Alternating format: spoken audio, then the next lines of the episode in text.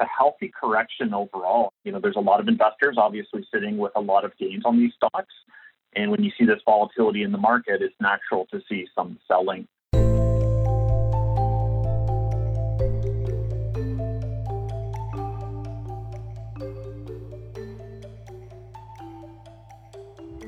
Welcome to Views from the Desk, a special edition of the BMO ETFs podcast. In these timely episodes, we provide the latest investment news and expert commentary on the markets, the economy, and investing. Brought to you by BMO Global Asset Management. Hello, and thanks for joining us today. While the latest market sell off is a cause for concern, the real question is how to advise your clients through an extended season of volatility. In this episode, Mark Raes, Chris Heakes, and Matt Montemuro attempt to answer this question and examine ways in which to ensure a return on the ups and protect capital on the downside. Specifically, this episode will also provide you with valuable insights on emerging markets and financials and why these sectors should be considered worthy contenders for your long term satellite positions. Before we hear from our experts, please consider subscribing to the BMO ETFs podcast on your preferred podcast player and sharing it with your friends and colleagues. Hello, I'm your host, Mark Raes. I'm the head of product for BMO GAM Canada, covering ETFs and mutual funds. Today we have Chris Heakes, portfolio manager on our ETF desk, focusing on equity strategies and derivative strategies, and as well Matt Montemuro, who focuses on our fixed income ETFs. So thanks, Chris and Matt, for joining us this morning. So let's uh, let's get right into things, uh, and we'll start with the market activity from the last week, where you know for the first time since uh, we've entered this recovery, you know we really saw the top of the market come off, uh, particularly off the technology-driven trade.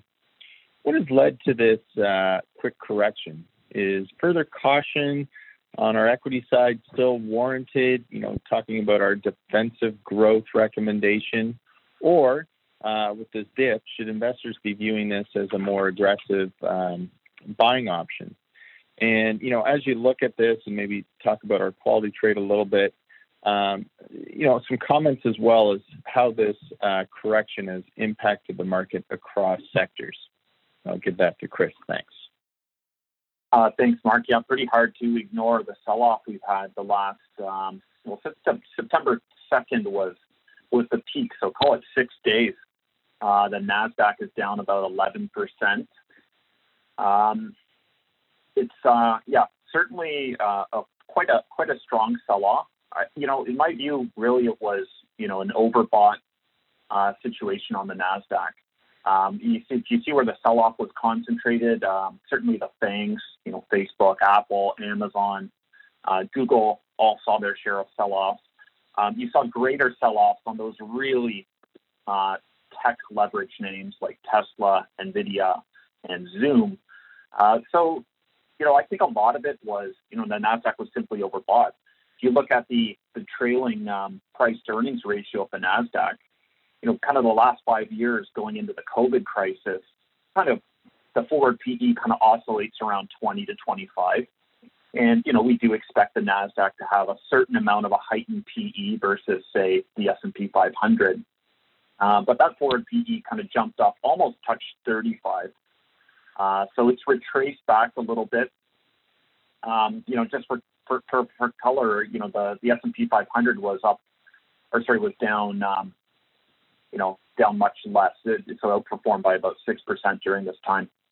You know, so I think, um, you know, it's a healthy correction overall. I think, you know, I don't think it's a rotation so much as a as a correction. You know, there's a lot of investors obviously sitting with a lot of gains on these stocks.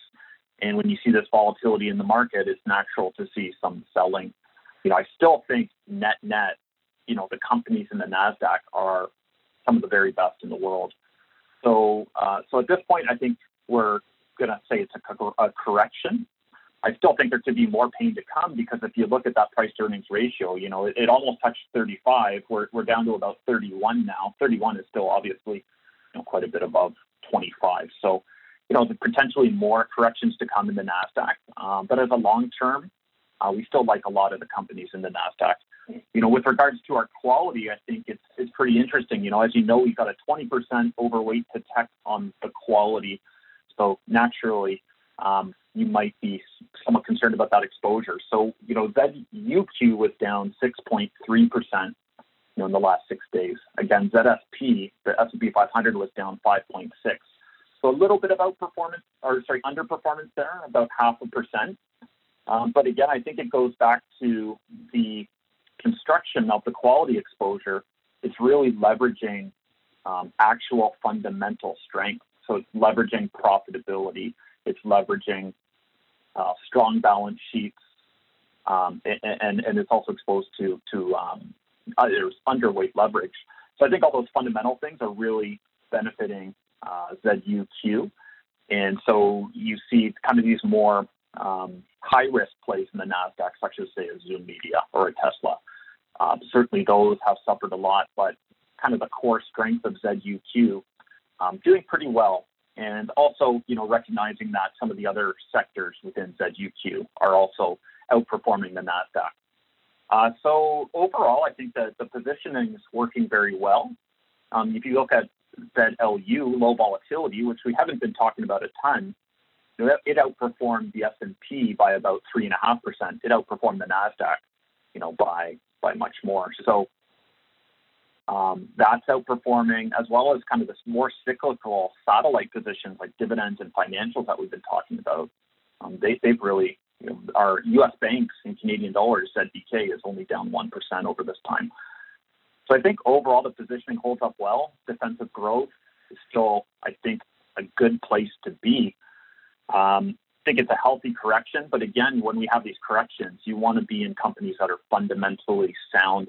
I think that's what you get with the U.S. quality. You know, we're not chasing returns here, so again, the defensive growth I think is a good option and uh, has served investors pretty well through this sell-off, and, and um, you know, and potentially, you know, should we see more of the same behavior? I think we're overall positioned pretty well with the quality, a little bit of low vol, and, and some of the satellite positions.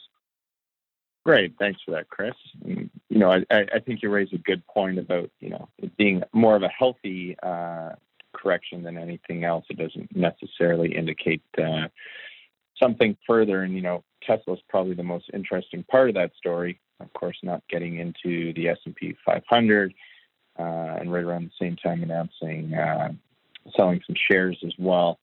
Uh, but when you look at the return over the course of the year, certainly no one would have complained if uh, if they bought it anywhere near the lows. Yeah, exactly. And even look at the Nasdaq; it's it's down 10% on a weekly basis, so it's still up 22% this year. So, um, yeah, I think it's I think it's really at this point a healthy correction, and you know, it probably it probably needs to correct a little bit more net net, uh, but doesn't change our kind of long term outlook on these stocks. And still think quality is a great exposure going forward. Great, thanks, Chris. So we've uh, we've crossed another month end, uh, so it gives us an opportunity to look back at uh, some of the flows. So we can look at the uh, strong ET, ETF flows once again in August. Uh, we've got the year-to-date total now over, uh, I believe it's 31 billion. And despite low yields and, and concerns around fixed income marketplace, fixed income ETFs have really led the way with aggregate exposures like our ZAG or ZAG ETF capturing the, the most flow. So I'll send this over to Matt. Uh, where do you see this flow coming from? Are, are, investors moving out of a cash trade and looking for duration protection? Uh, is it taking some equity risk off? Uh, is it lengthening bonds? A few different areas this could be coming from. And, and I find it quite interesting uh, to be entering this trade, you know, despite the yield compression that has already occurred, uh, you know, where people might still be expecting a little bit more. So, Matt, your your thoughts on the aggregate bond trade, please. Yeah, that's a great question, Mark.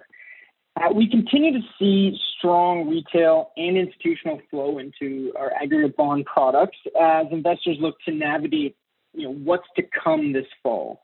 Uh, from what I've seen, uh, the flow into ZAG and other aggregate bond products uh, looks to be twofold. Uh, one, many clients have been sitting in cash for months and basically can't withstand the performance drag any longer. And two, Uh, uncertainty clouds the markets, and aggregate bonds are a simple way for investors to stay in the game while also providing some protection. So let's go over both of both of these factors and, and what I've been seeing. So we'll start with number one. We all knew that the mass exodus into products yielding, you know, sub 40 basis points could only last so long. Uh, protection was a strong thesis in April, but as the markets have continued to rally, client statements have consistently shown a cash drag on performance. Bank of Canada and Fed programs uh, have exacerbated that differential, uh, causing spreads to come in quite significantly and causing investors to second guess if they really need this protection. If central banks are the safety net here in this market and have continued excess capacity, can you really sit on the sideline any longer? And that's a question I hear from a lot of investors right now. Uh, and that's one of the main reasons I hear that investors are moving cash uh, from the sidelines or into their from their money markets into ZAG. So now on to number two as to why ZAG versus other products. So just because investors are moving out of cash doesn't mean they have to choose aggregate bonds. I think the reason they are doing so is because of the increased uncertainty in the market. So if you look in the economy, the election, COVID second wave fears, equity market volatility, bond market volatility, inflation, you know, the list goes on. I think the headline risk that we see in the markets right now is significant. And uh, exposure to the aggregate bond universe doesn't perfectly answer all these questions, but at least it, it, it provides a solution to a lot of these outcomes. Uh, and regardless of what happens this fall in terms of volatility, uh, expected versus unexpected, ZAG and the aggregate bond exposure does provide uh, at least some positive outcome. So, for example, if the equity markets crash, the longer duration should provide some protection if credit spreads blow out, government exposure in, in, in the universe provides some downside protection. If volatility is overblown and central bank bond buying programs continue to tighten spreads, then you still have some upside with your provincial and corporate bond exposure. So, all this being said, I think the aggregate bond trade provides a safe way to stay in the game and stay in the market and stay invested and navigate this uncertainty without having to exactly pick and choose where you want to be and really put all your eggs in one basket. So I look at it in, in a lot of the conversations I'm having with both retail and institutional investors is, you know what, there, there's so many uncertainties in the market right now that aggregate bonds at least provide me uh, the ability to have some downside protection while also participating in the upside. And, and I think that uh, right now gives investors some comfort going into what, what may be one of the most volatile periods that we've seen in years. Great, thanks for that, Matt. No, it's uh, it's an interesting move, and you know, as you say, it's probably coming from a few different directions at that point. So it's it's interesting to see the the different investor uh, goals coming up with the same outcome. You're listening to Views from the Desk, a special edition of the BMO ETFs podcast. We also encourage you to tune in to our deep dive episodes where we take you under the hood of BMO GAM's product suite. Our latest episode takes a sweeping look at alternatives focusing on gold, infrastructure, and REITs to help investors complete their portfolios with investments that are lowly correlated to equities and fixed income. Check it out, episode number 29 in this same podcast series. Staying with fixed income, uh, we also saw some pretty strong inflows into the corporate bonds, uh, and that's despite you know spreads coming back in and obviously concerned about equity valuations and perhaps risk into the fall. So, can you touch on again where we are with with corporate bond spreads compared to pre-COVID? Um, and we talked previously about more of a rotation into higher quality or even into government. Um, so knowing that we have the great uh, segmented fixed income approach, uh, your thoughts about how you would adjust fixed income uh, into the fall? Thanks. Yeah, so we we're now on uh, we're through five consecutive months uh, of credit spread tightening. You know, we did it did start with with the one of the largest credit spread, credit spread blowouts that we have seen, but we continue to see spreads come in. But August started to slow down a little bit uh, and had a less tightening than we've seen in months past. We see spreads slightly wider uh, than pre-COVID levels, but hovering around historical levels. So, you know, pre-COVID we were already at historical tights. So we are in and around that historical range right now. Not all spread compression is the same, however. Uh, much of the much of this compression is sector centric. So financials as a whole basically are right on top of pre-COVID levels. Uh, and term centric, which is basically under seven years to maturity, we've seen uh, significant spread tightening, likely due to the Bank of Canada bond buying program. Some sectors like real estate, though, remain hundreds of basis points wider than pre-COVID levels, and right now their their business models are being questioned in real time. So, you know, we don't know if those, uh, although it's a small part of the universe, we don't know if those real estate spreads will ever come back in. So, why do we continue to see flow uh, if we're at near historical tights? You know, given the uncertainty that I just spoke about and the economic backdrop. So, in my opinion, I think uh, this is a search for yield trade as you know we're in a period of historically low rates, and it's kind of forced investors to move into riskier assets to at least attempt to satisfy some predef- uh, predetermined income needs. So where do I see this all going? Uh, I think there'll be a flurry of new issuance in September, which will widen spreads slightly uh, and increased secondary trading in the market, which we haven't seen for much of the summer.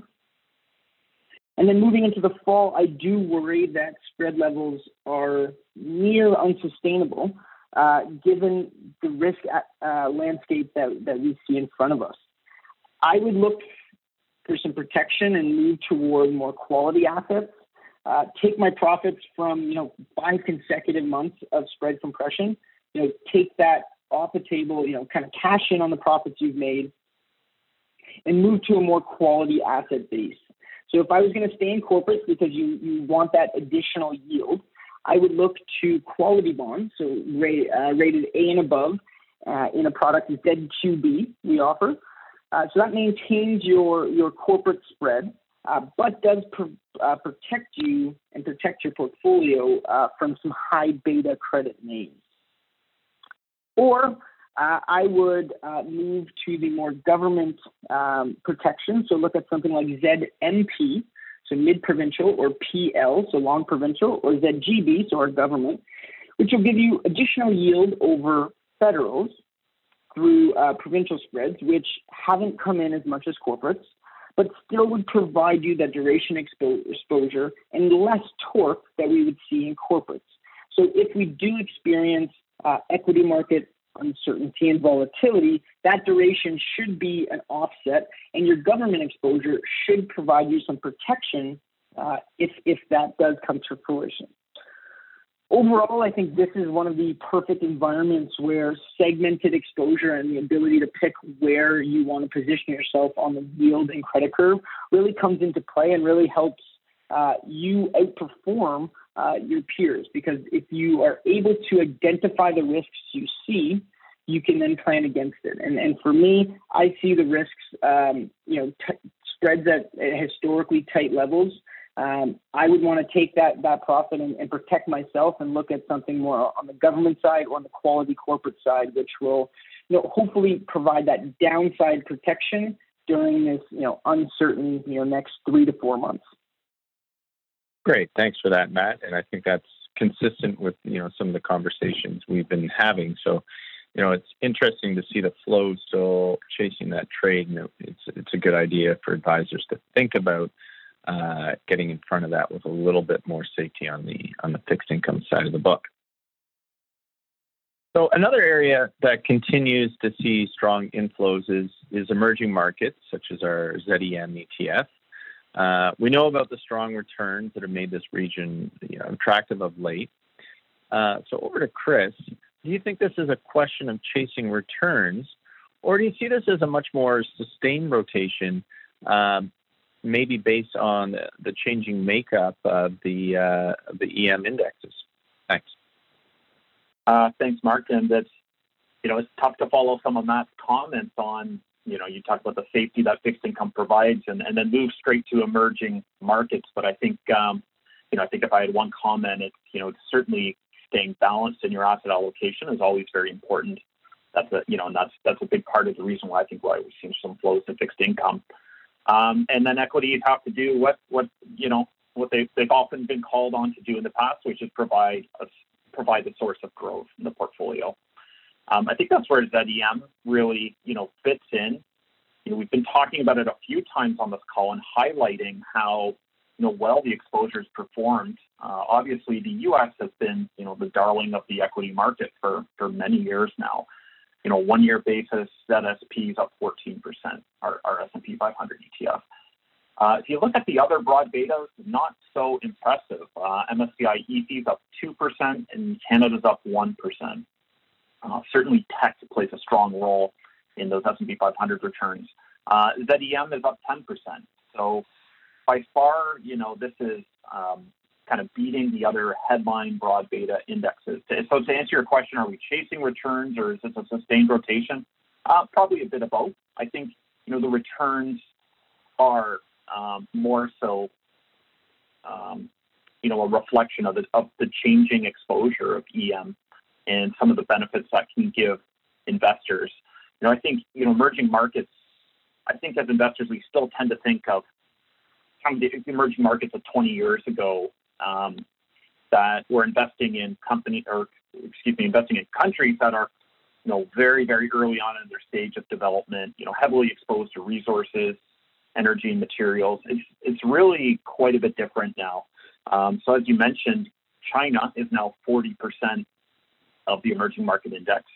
Um, it's likely going higher as um, the A shares get further and further incorporated into uh, the MSCI index over time. Um, and China is, I mean, there's just there's just no way around it. They're a global powerhouse, and they have been the strongest driver of returns here to date. So I think you know it goes back to investors. Certainly, we're all going to lean into the U.S. as, as we've continued to done to do over the last few years, but we need to find other sources of return. And this is where um, emerging markets, I think, can come in and help um, offset the offset uh, the seeking returns from the U.S. Um, as Matt mentioned, there's a lot of volatility in the U.S. right now. There's there's an election coming, obviously. Uh, they're still struggle, struggling with Corona. Um, if you look at EM, certainly there's some struggles with coronavirus as well, um, particularly uh, India and Brazil. But China, you know, China's done a very good job of that. And if you look at the return of MSCI China, you'll see that they had very little drawdown through March. So um, I think it's a good diversifying exposure to the U.S. You know, you look at EM now. Again, this is not the EM of 20 years ago. You've got a really strong consumer base. Just think of how many consumers there are in China alone.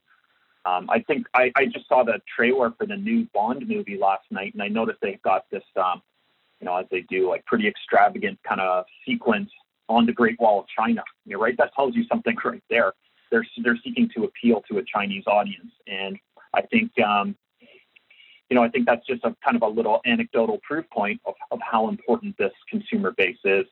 You look at what's driving returns this year; it's uh, been discretionary and, and tech as well. You know, tech tech's kind of a global theme, and China has that exposure as well. So uh, there's a lot of things to like in the U.S. I don't think it's just a return chasing trade. Um, you know, it's a great long term story. The Canadian pension plan went on the record last year of saying they, I believe it was they wanted to have a, a third of their portfolio exposed to emerging markets. Now, obviously, the Canadian um, pension plan has a very, very long-term time horizon. You know, a third of of exposure into EM is, is probably not appropriate for most retail investors, but but uh, but most long-term retail investors can benefit from some EM exposure in their portfolio. Um, again, this is where we're seeing a lot of growth um, still in terms of GDP rates. There's a lot of um, people getting smartphones for the first time. There's a lot of infrastructure to build out. So um, I, I, think it's something that um, investors should certainly look at, and if they don't have any, you know, consider adding some ZEM to the portfolio uh, to provide growth over the long term. Thanks, Chris. A uh, couple of good mentions there. I didn't expect a James Bond, but I liked it. And uh, uh as well, you know, the, the validation of the, of the, pension plan going after it is, is certainly an indicator for those of us building portfolios uh, that there's a there's a need to have that in there. And you know, if you still think about it as yesterday's emerging markets, it's it's time to have another look. Just want to ask one last quick one uh, before we check on the line. Uh, again, related to flows, a bit surprising to see outflows from financial, uh, considering you know the strong bank earnings and performance that we were talking about in a previous call. Uh, thankfully, this is not shared by our uh, equal weight banks ZEB. Um, but post earnings, looking into the fall, uh, does this merit a continued satellite position, Chris, for you uh, in the Canadian banks? Thanks. Uh, yeah, no, we're still. I think we're still quite constructive. Uh, you look at the month of August was a very good one for ZEB. It was up almost 10%, 9.8% on the month. You know, as you mentioned, you know, in general, the earnings were positive. Uh, we saw earnings beats across most of the banks. You know, more importantly, perhaps we saw those provisions for bad loans were, you know, again in general lower than expected. So, you know, very good quarter. Um, you know, does that mean every quarter is going to be sequentially better? Probably not. You know, we're probably going to have an increase in, in corona cases. We're already seeing it right now in Ontario, but we're probably going to have a fall increase. But I think net net, um, when you look at the recovery path over two years, say, you know, and we still largely believe in that. We believe we're going to recover. Um, there's going to be bumps in the road, but we're going to recover. I think it's an it's an attractive exposure. Um, they're still at a five percent average dividend yield on the Canadian banks. And again, we've done a lot of work, and we, you know, we think buying at that um, valuation is is a pretty attractive level over time when you look at the kind of the forward one year, forward two year returns. You know, your average dividend yield on the banks about four percent. So to get from five to four, you know, those equities have to go up about 25% to get to that long term average. So again, um, you know, if you're assuming a recovery over the next couple of years, you know the, the numbers are on your side and you're collecting a very strong dividend you know five percent right now while while you wait for that recovery to really set in. So you know i think it's still an exposure where you know if we get a, a, a bit of a resurgence in corona cases it's going to you know it's going to negatively impact credit as matt mentioned. It's going to negatively impact the banks. But i think as we work through that issue on a more aggregate you know longer term basis um, you know they the likely path of banks is they have to go higher from here. So um, they've had a couple of good months, and I think the outlook over one to two years is still good. So I think we are still pretty comfortable holding it as a satellite in the portfolio. Great, thanks for that, Chris. Good to hear the the consistency despite uh, what perhaps some of the flows have been telling us. So at this point, uh, I want to pause and see if there's any questions on the line for Chris and Matt. Hello, gentlemen. Just wanted to have your views on dividend funds and cover call ETF. Is it a good timing? Where does it fit for you in terms of portfolio constructions? Thanks again for this uh, great uh, morning call. Uh, thanks for the question. I'll jump in on that one. You know, we talked about uh, off the top kind of recent market activity. You know, Nasdaq was down 10, 11 percent. The quality and the S&P were down, call it five and a half to low six percent. You know, the dividend, the ZDY U.S. dividend was only down two percent. So again, I think you know we've been talking about dividends as you know dividends is a more of a cyclical exposure. Uh, it's more of a value-based exposure that we've talked on other calls. Value has not had a good start to the year. Value did not perform well during the COVID sell-off, um, but we're seeing um, you know that valuation I think is lending in a certain bit of a tailwind now, and, and we're hearing more and more talk about expecting to see a little bit of a you know cyclical recovery in some of these um, stocks that have really sold off, and that characterizes the ZDY with high weight in U.S. financials, U.S. banks, and again, U.S. banks had a very good performance.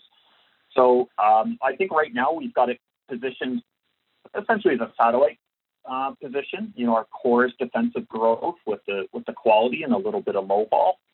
Um, you know, and the satellite is in dividends and financials. And I think I think part of the reason it's, it's a satellite is because we do see, you know, in, in, um, a potential to outperform um, kind of going forward over the next year or two. So I think it's attractive, you know, in, in, in terms of our covered calls, you know, we've talked on the call about, you know, this, this heightened level of volatility, which is, you know, even before the sell-off of the last week or so, you know, we still had heightened volatility. Now it's heightened even, you know, it's gone up quite a bit, and VIX is in the 30s now. You know, presents a really attractive opportunity to earn yield. And again, if you're in a dividend-based strategy with a covered call, such as you know, ZWH or ZWG, um, you know, ZWE over in Europe, again, having that income stream, you know, these dividends are yielding eight, nine, you know, 10% in the case of the U.S. banks. Gives you a really great cushion to start the year, and then we'll see where, where, where capital growth goes from there. I mean, I think we're pretty constructive over the next year or two, uh, but we, we can't guess the next, you know, three months or let alone week, you know, as, as the last week has proved. But, um, but you know, over you know a longer term basis where we're confident in the recovery, um, net net, I would say, not maybe for every single stock, but overall comfort, comfortable about the recovery, we should see these exposures outperform. And again, with the cover call overlay, you're getting that much more income in the in the meantime to kind of to help buffer your returns. So um, pretty um, pretty constructive, and, and and that's you know I think shows why we we have that kind of as a satellite weight in our portfolios. I'd like to thank everyone for joining us today. We, we really appreciate your time this morning. And thank you, of course, to both Matt and Chris. Uh, appreciate your insights, uh, covering some of the things that have been going on in the ETF market, uh, giving us some speaking points and ideas uh, to bring back to our own practices in our own day. So thank you for that. And with that, just like to wish everyone uh, a great day, and we appreciate your time. Thank you. Thank you to Mark Raes, Chris Heakes, and Matt Montemurro for joining us on the BMO ETFs podcast. In today's episode, we learned about the safe haven benefits of BMO GAM's Aggregate Bonds ETF, ticker ZAG. Our experts also weighed in on ZEM, the BMO Emerging Markets ETF, and why it isn't just for chasing returns, but an essential hedge against too much U.S. exposure. For more information about the ETFs discussed in this podcast, Please see the episode notes below. Contact your regional BMO ETF specialist or simply visit bmoetfs.com. If you enjoyed today's episode, we encourage you to subscribe. And if you have any questions you'd like addressed in future episodes, please send them to Andrew Vachon, A-N-D-R-E-W dot V-A-C-H-O-N at bmo.com. Thanks again for listening. See you next time. The viewpoints expressed by the portfolio manager represent their assessment of the markets at the time of publication. Those views are subject to change without notice at any time without any kind of notice. The information contained herein is not and should not be construed as investment, tax, or legal advice to any party. Investment should be evaluated relative to the individual's investment objectives, and professional advice should be obtained with respect to any circumstance. Any statements that necessarily depend on future events may be a forward looking statement. Forward looking statements are not guarantees of performance. Views from the Desk has been brought to you by BMO Global Asset Management.